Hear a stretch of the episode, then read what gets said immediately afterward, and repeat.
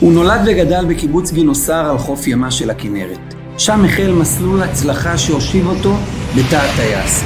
תפקיד טייס קרב בו זכה, הציב אותו בתקופה האחרונה בחזית האולפנים. התפנית המשמעותית בחייו קרתה בליל פסח, כשמצא את עצמו יושב לבד במשמרת בתא הטייס. אז הוא הבין שהסיפור ההיסטורי שהחל באותו לילה לפני אלפי שנים, עשוי לעצב מחדש את חייו. בפרק הזה של סיפור חוזר, יצאנו להכיר את סיפורו של שי קלח. שי קלח, שלום. שלום וברכה. תראה, התכנסנו כדי לשמוע סיפור מאוד מאוד פרטי, את הסיפור האישי שלך, סיפור חוזר, מאיפה זה התחיל ואיך זה הגיע לאן שהגיע, אבל אי אפשר להתנתק מה, מהסיפור הכללי, שמלווה אותנו מאז אה, בוקר שמחת תורה. איפה זה פוגש אותך, טייס קרב לשעבר, פעיל גם ב, בזירה הביטחונית בהווה. טוב, אני חושב שהמלחמה בסיפור הכללי שלה היא מידע מאוד על הסיפור הפרטי, כי אני תמיד חושב ואומר שהסיפור האישי שלי הוא בעצם מיקרוקוסמוס מסוים לתהליך שעובר על החברה הישראלית.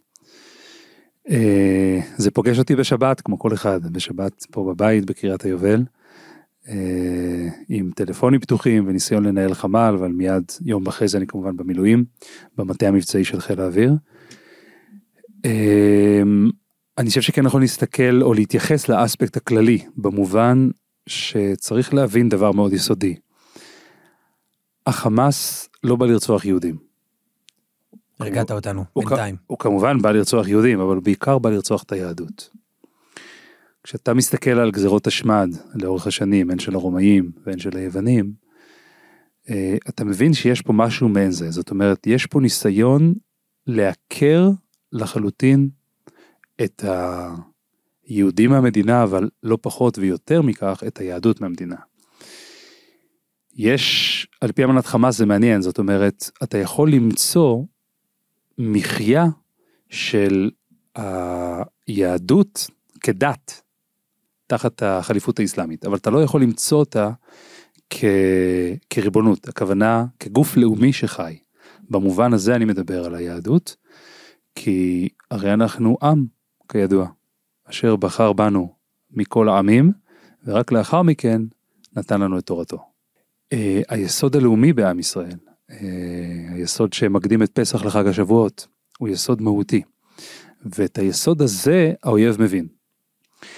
האויב מבין היטב, ולכן יש לו ביטוי שנקרא אל-עדו הסהיוני, האויב הציוני.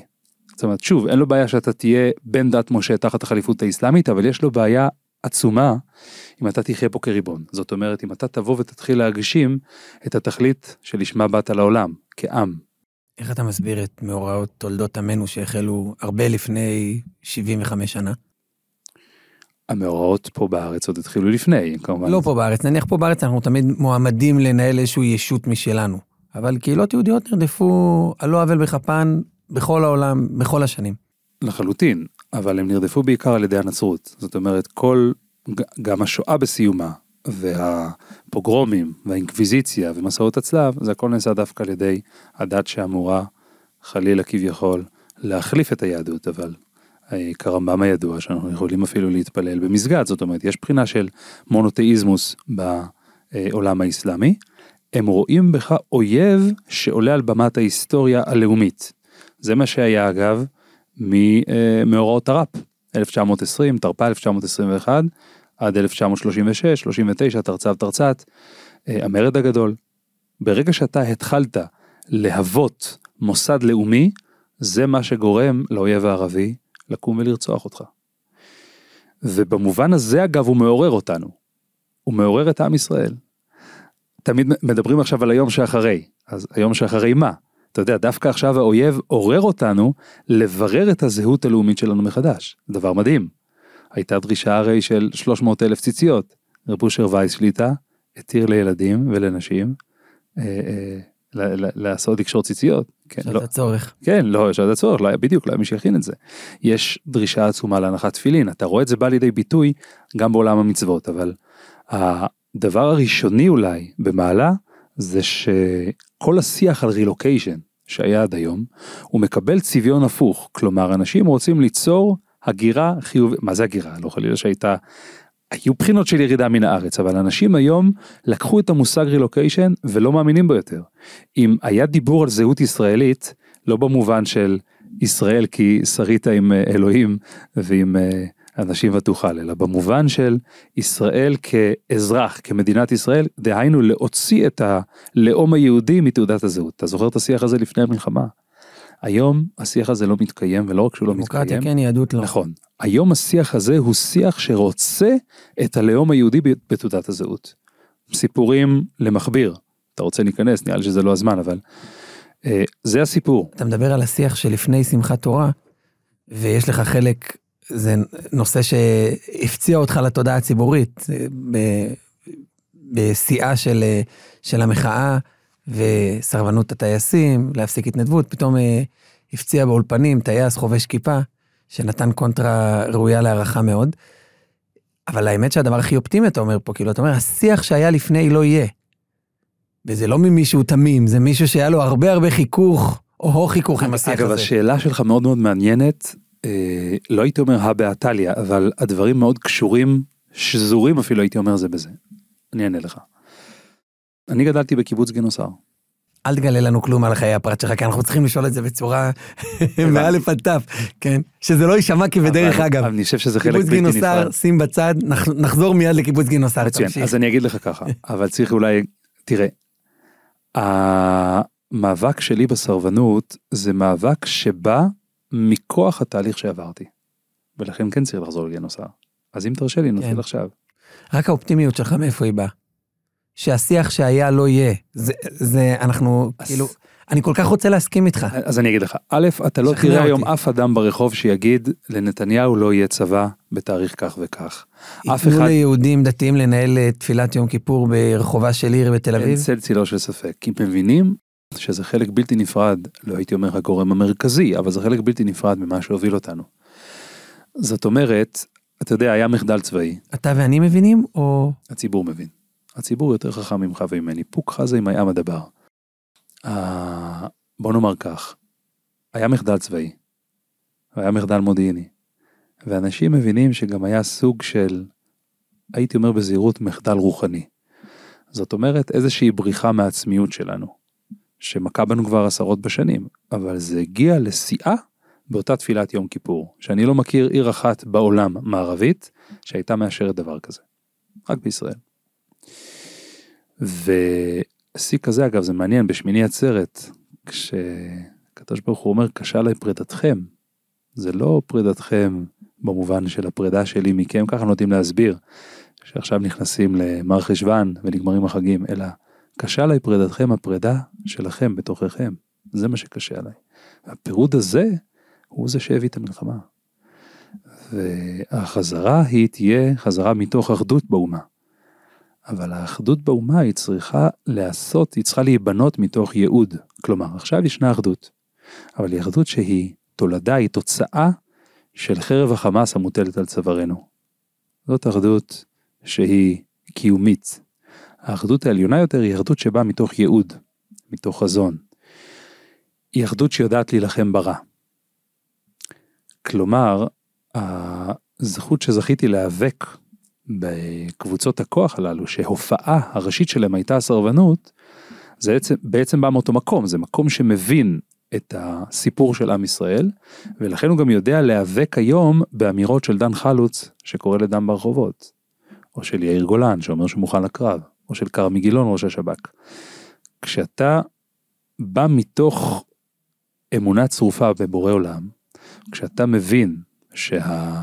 עם ישראל היום מברר את הקומה הזהותית שלו מחדש, הוא מתחבר למסורת, הוא מתחבר למורשת ההיסטורית שלנו, הוא חוזר לשורשיו, אז זה בעצם נותן את הכוח להיאבק, כלומר, זה מה שאני עשיתי, אני בחרתי ללכת ללמוד בבית המדרש 12 שנה, מתוך תהליך.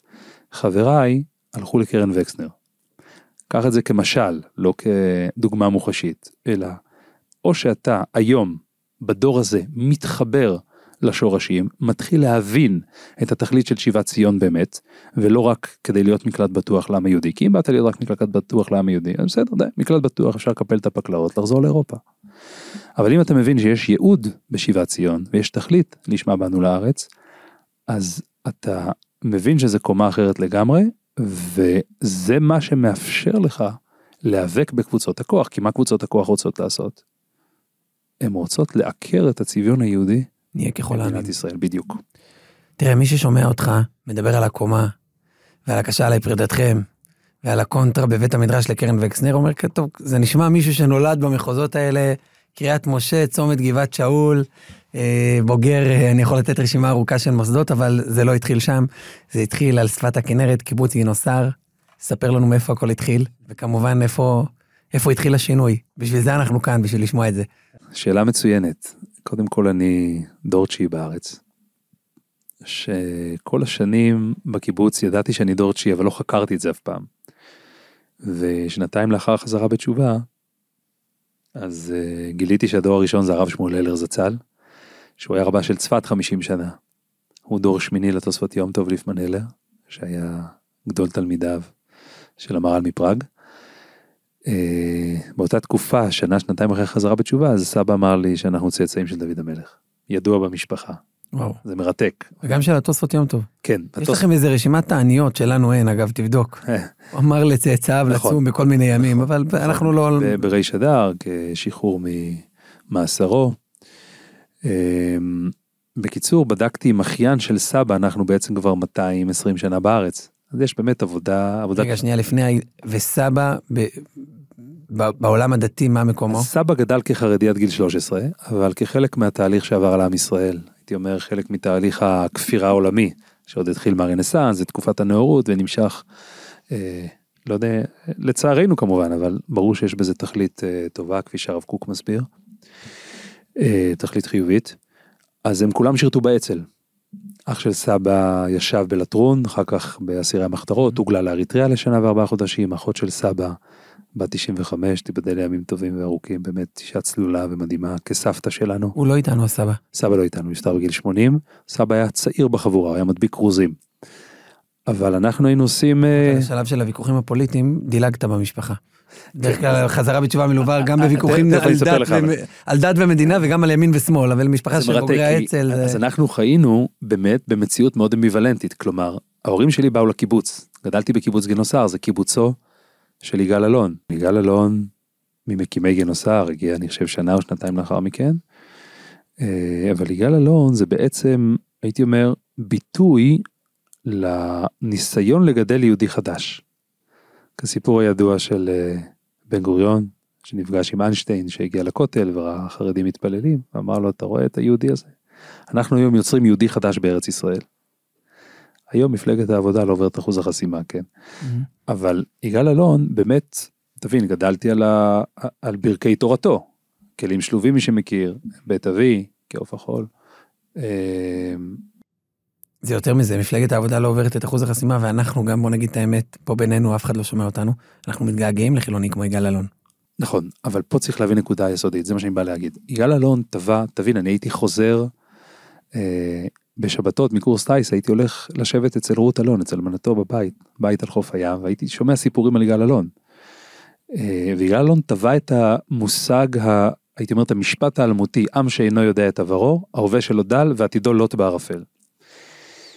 אבל יש הבדל בין לחיות את זה בתורת פולקלור, ולחיות את פורים כמסיבה שנותרה היום, או את חג השבועות כביקורים שאתה מביא באמת מתוך החקלאות בקיבוץ, אבל אתה נותן את זה אה, אחר כך, אני חושב, למטבח של חדר האוכל, אה, ופסח עם איזושהי אגדה קיבוצית, אז זה פולקלור מסוים של היהדות. אבל היום אני יודע להגיד לך, אחרי 12 שנות לימוד בבית המדרש, שאם זה אך ורק בבחינה של פולקלור, זה לא עתיד להתקיים, זה לא עתיד להימשך. וזה בדיוק הבירור שעם ישראל היום עובר. בדיוק, זה הבירור. זה זהות לאומית שהיא מחוברת למסורת ולמורשת ולהיסטוריה, אבל היא מקבלת צביון למעשה של הופעה שלנו כיהודים עלי אדמות. בסדר? עם חיבור יותר ממשי למסורת.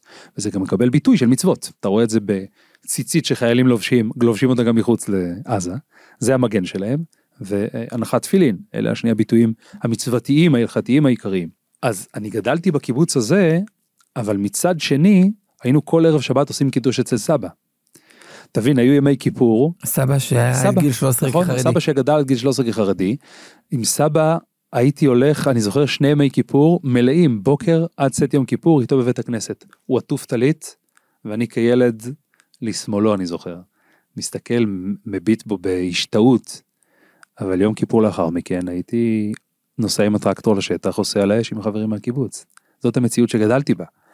ובאותה מציאות סבא בצניעות, תבין, אני ב-95 הפגנתי עם ערבים נגד יהודים בצומת גולני, אני לא אשכח את זה. אבל סבא בצניעות שלו היה דוחף כתבי ז'בוטינסקי לכיס. ספרים שאף אחד היום לא קורא אותם. מורשת האצ"ל לא נשמרה במשפחה? זה מורשת האצ"ל, סבא היה להפגין רוויזיוניסט. עם... אבל כן, אבל כשאתה נוסע עם אוטובוס של הקיבוץ, אתה עם הקיבוץ, אתה לא עם סבא עכשיו. אבל הקיבוץ בשקט, ברובו נוטה שמאלה. מה זה ברובו? תבין, אמא שלי ואבא שלי באו ב-76 לקיבוץ, ב-77 המהפך, היו ארבעה שהצביעו בגין. אמא שלי עבדה בחדר האוכל, אז היא שמעה את אחת הזקנות, אם אנחנו נתפוס את מי שהצביע בגין, אנחנו נסלק אותו מהקיבוץ. כן, זה סיפור ידוע של אמא. אז באמת כתבי ז'בוטינסקי, חמישתם, בניכר, אוטוביוגרפיה, שמשון ודאי, הכתבים, דברים שנחשפתי אליהם בגיל מאוד צעיר. יהדות אה, אבל כילד היא היום כיפור עם סבא. אז שוב, יום כיפור אחד עם סבא. וקידוש, ליל- בליל שבת. מצד שני, יום כיפור עם. הקיבוץ עושים על האש. כן. זה- זאת המציאות ה... איפה התחלת. לעשות בעיות? איפה לא? זאת אומרת, אה, היית מועמד לחזרה בתשובה מבחינת ההורים שלך? זה לא לא תקף אותם כרעם ביום בהיר. עפתי מכל אה, בית ספר אפשרי בתיכון, עפתי משני בתי ספר תיכוניים, את השלישי גם בקושי סיימתי. לבקשתו של אבא סיימתי, סיימתי בלי בגרות. סיימתי 12 שנות לימוד, היה לי ציונים גבוהים בפיזיקה, במה שצריך לקורס טיס. מהמם.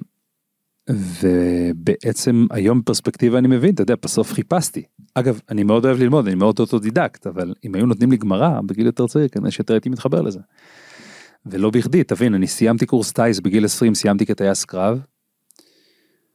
הייתי שמח, לא אומר לך שלא, אבל היה בי עיצבון מסוים שלא הבין לשם מה אני קם בבוקר. ממש ככה. זאת אומרת, בגיל 20 מצאתי את עצמי כותב יומן על משמעות החיים, הייתי מוצא את עצמי לילות שלמים, מתייסר בבכי, בשאלה לשם מה אני קם בבוקר. שאלת, ש- שמדובר על מישהו שהגיע ליעד הנכסף, חלומו של הנכסף כמעט כל ביותר. צעיר בן גילו. אגב, תבין, זה פער באמת אינסופי. אני סיימתי את הקורס ב-2002, תשס"ג הייתי בקא"ם, קא"מם, קא"ם זה קורס אימון מבצעי, קורס אימון מבצעי מתקדם, שנה לאחר מכן אני כבר טייס מבצעי, זאת אומרת בגיל 22 בערך אני טייס מבצעי, 22 וחצי, וזה היה קצת אחרי אה, אירועי 9-11.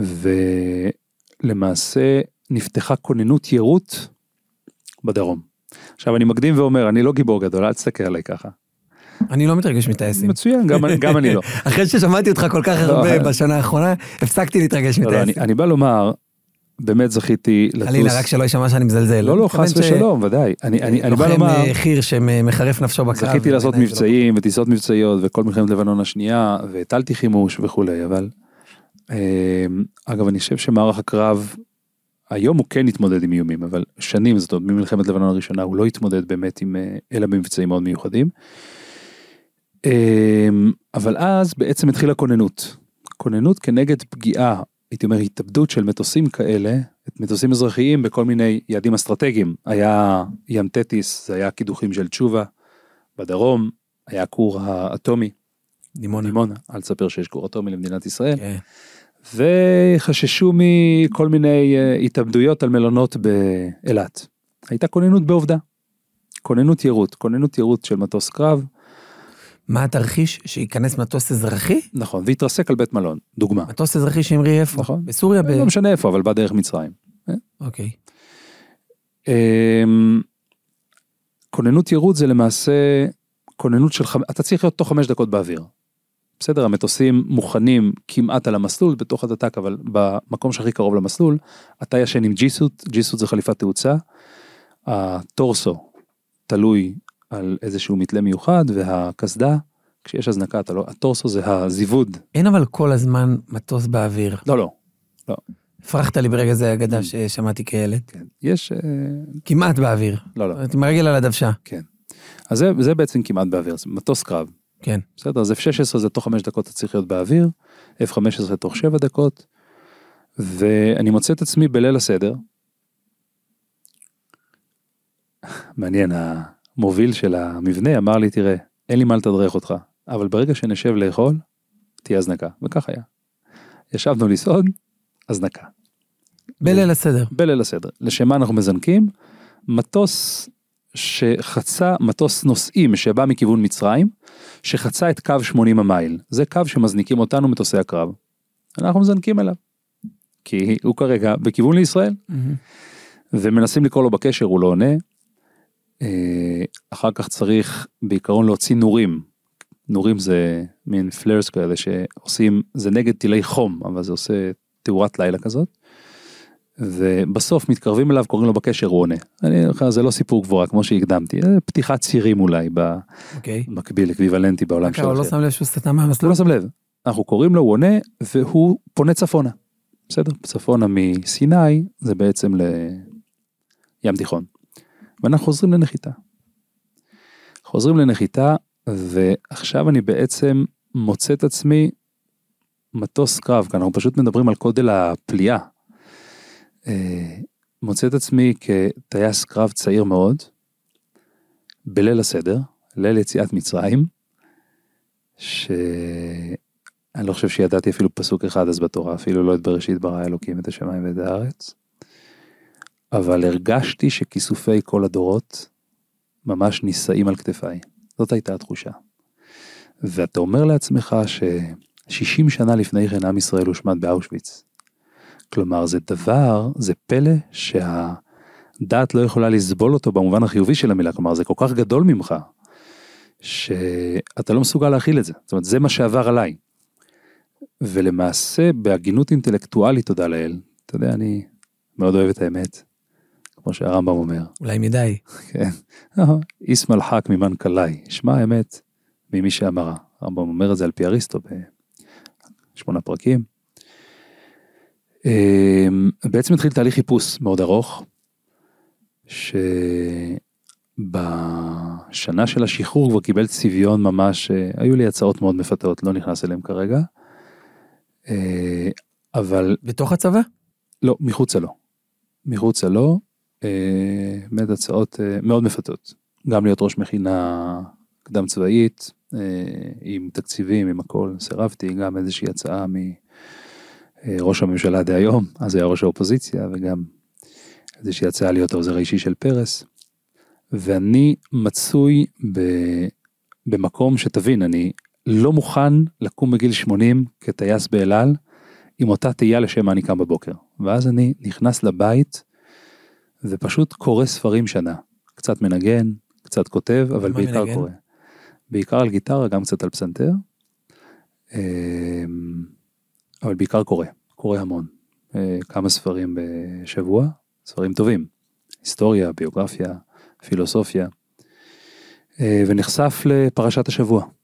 ומתחיל לקרוא פרשת השבוע, ארון הספרים שאתה מתאר, הוא לא בהכרח חופף לארון הספרים היהודי, שעתיד נכון. ללוות אותך. אגב, זה מרתק כי זה ארון הספרים בבית של סבא. סבא נכנס בדיוק לבית אבות ונכנסנו לדור, ב... הייתי כבר נשוי עם ילדה. אמ, קטלגתי את הספרייה שלו במשך כמעט שנתיים. כל פעם שהייתי חוזר מהצבא לשבת הייתי מקטלג את הספרים. תגיד בתוך רגע, סוגריים, זרקת פה וואחד סוגריים. כן. בתוך כל החיפוש הזה, של מי שלא מוכן לעבור את המסלול הטבעי של למצוא את עצמו פנסיונר של אל על אחרי אה, אה, עבר אה, בטיס, אתה מתחתן?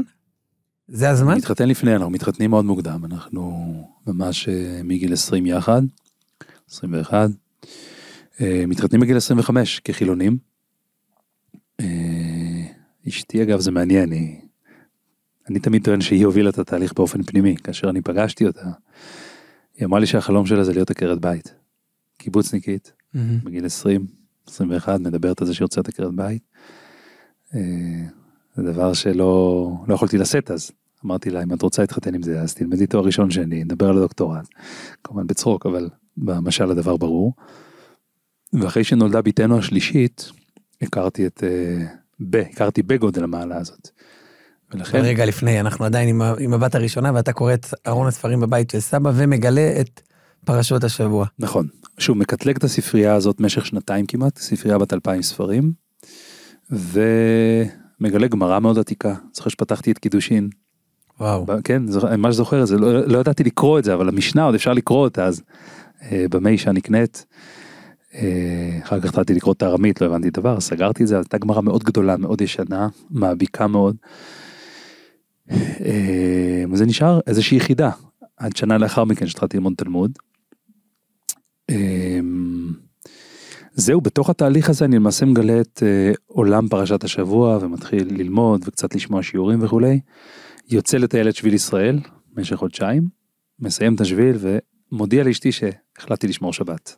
זה היה... איפה אשתך בטיול? אשתי לא בטיול, אשתי עם הבת בבית.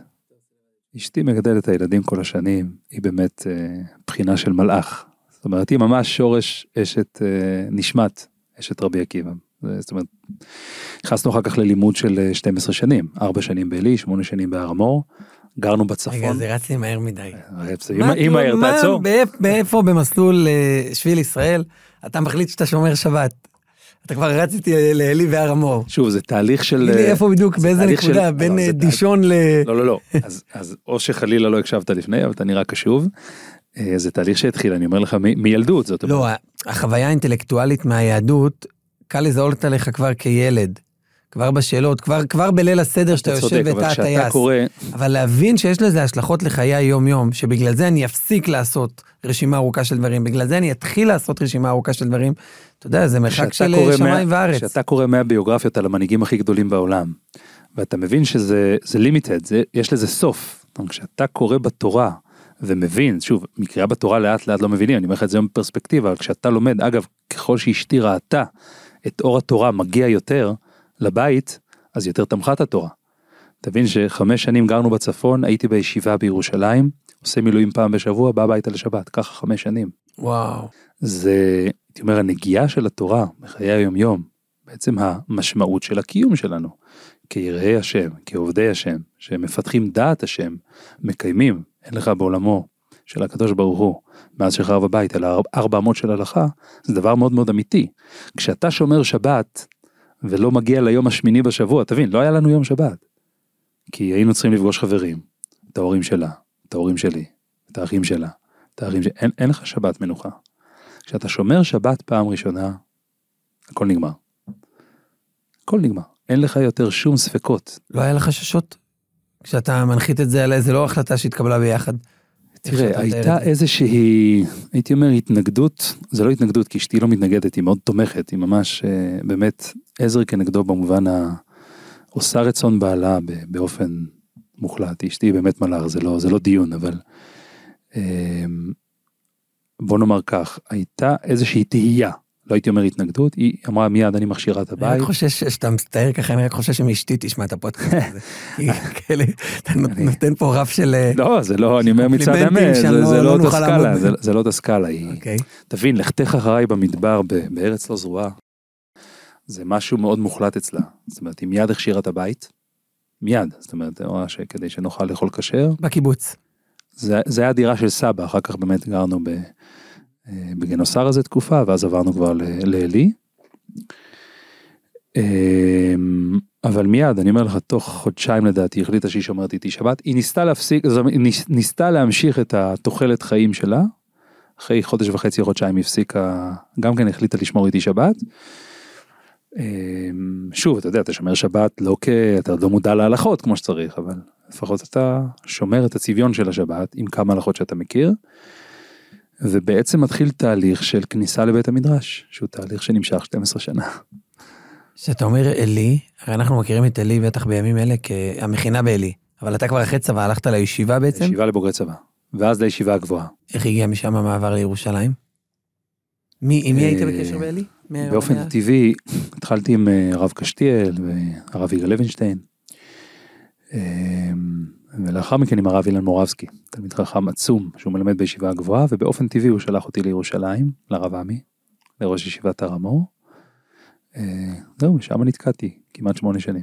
אז עברת דירה לירושלים? נכון, עברנו לירושלים לחצי שנה. לפני שהכרת את הישיבה, רק כדי לבדוק את המקום? כן, אבל מיד עברנו לצפון. עברנו לגור בצפון, אה, וככה זה נמשך עד למעשה לפני כמעט חמש שנים, ואז גרנו כבר שלוש שנים כאברכים בירושלים. זאת אומרת, כל הזמן שהייתי בירושלים הייתי רווק, זאת אומרת, כרווק. חוזר בסופי שבוע הביתה. נכון, חמישי או שישי, נכון. או חמישי בערב או שישי בבוקר. איזה, על כמה זמן אנחנו מדברים? כמה שנים? כמה שנים אחורה או כמה שנים זה לא, נמשך? כמה זמן זה נמשך? חמש שנים. במשך חמש שנים. לומד תורה בירושלים, כן, בימות החול, ובשבת חוזר ל... נכון, וואו, ברוך השם. צריך להכניס פה איזה שיר באמצע, אני לא, לא יודע מה להגיד. כן, ברוך השם. טוב. זהו, אגב, אם אתה מקשר את זה לתחילת השיחה, אז אפשר, אני חושב, להבין שזה באמת פרץ ש... אתה יודע מה אני מקשר לתחילת השיחה? אמרת, אתה אה, התחלת בזה שהסיפור הכללי, הוא מאוד מתקשר לסיפור הפרטי שלך. נכון. אם זה הציפיות שלך מאיתנו, מהכלל, אנחנו... לא, לא, תן לא. קצת פרופורציות, לא... תראה, אני חושב שה... זה מה שהתחלתי לומר לך, זאת אומרת, התהייה והחיפוש זה דבר שעובר על כל אחד מאיתנו, על כל יהודי בחברה הישראלית. ואני חושב ששאלת השאלות היא, מי בהגינות אינטלקטואלית גבוהה יותר, עורך את הבירור הזה. אבל לפעמים הקדוש ברוך הוא מעמיד להם מלך, כן, כדי שיחזרו בתשובה, אתה יודע, מה ש-48 נביאים לא הצליחו לעשות, הסרת טבעת אחת עשתה. המלחמה הזאת זה בחינה של הסרת טבעת, אנחנו רואים את זה.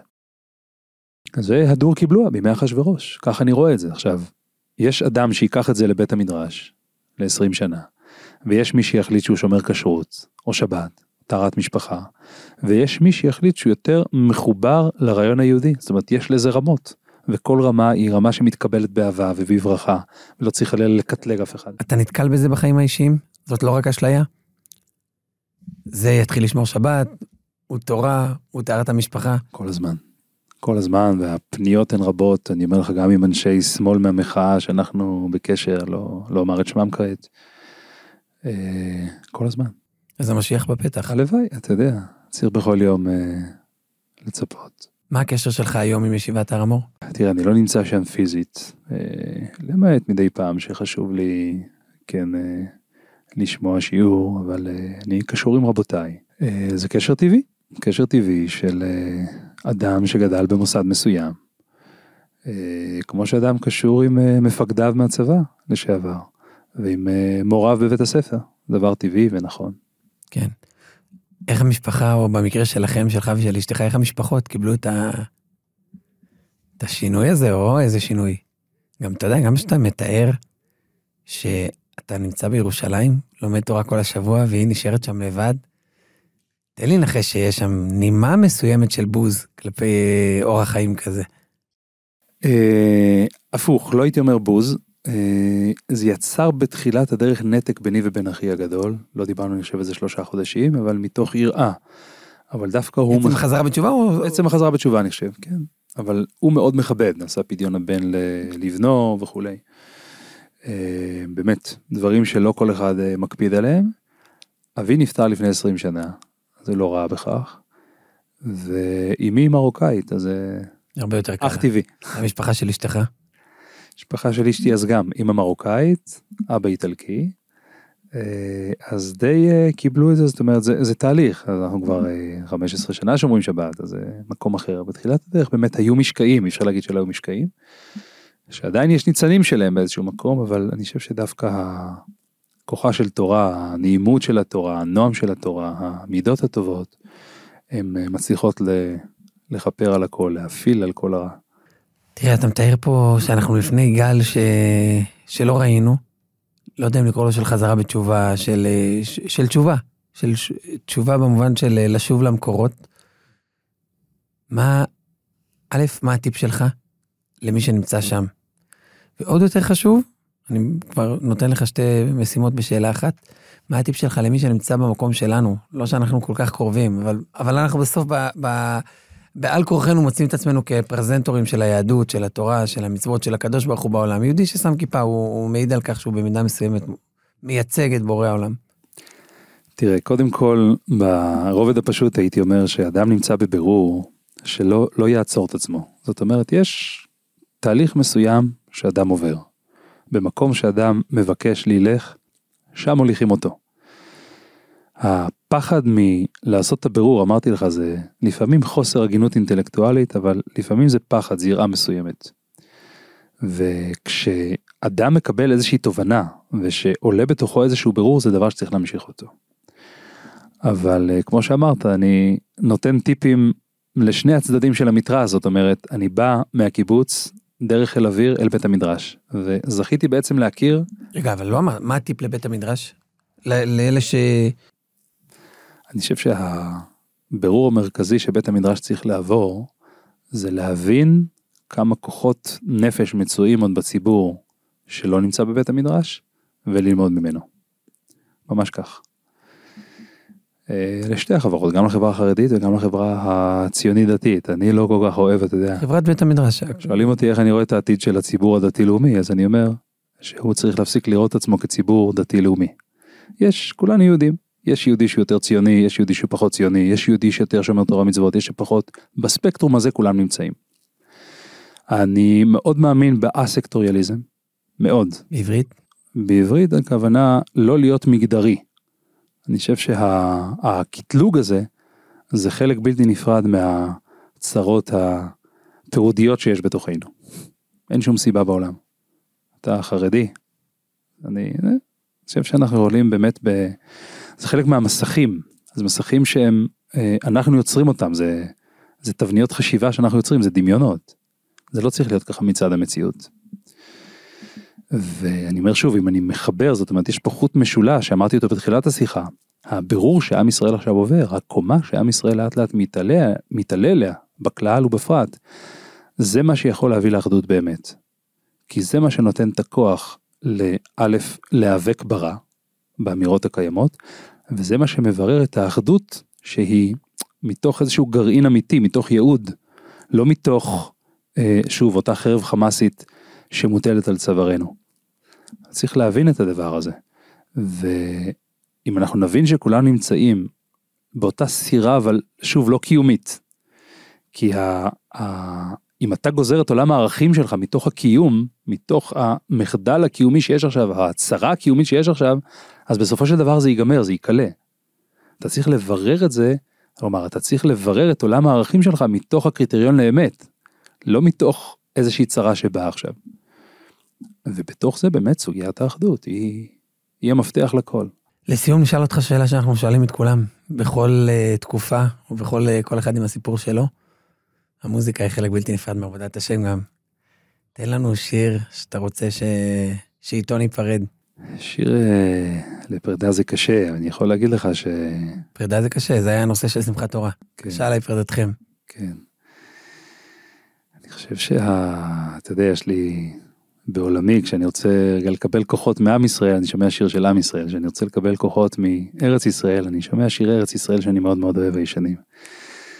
וכשאני רוצה להתחזק בתורת ישראל, אז אני שומע אה, הרבה פעמים את אה, שירו המופלא של אחיך שהוא שר את אה, צמא נפשי לאל חי. אני חושב שזה, יצחק, כן, אומר אחי, אתה יודע, יש פה, ברוך השם, משפחה ברוכת. ילדים. נכון, איזה אח שם. נכון. זה אחד השירים האהובים עליי. יצחק מאיר, צמא לך נפשי, זה ניגון שהולחן בחצר בלז. בז, נכון. כן. אני לצערי לא זוכר מי המלחין. אה, נדאג שעל המסך יופיע הקרדיט גם אליו. שי קלח, סיפור חוזר, תודה רבה לך. תודה רבה לכם. לך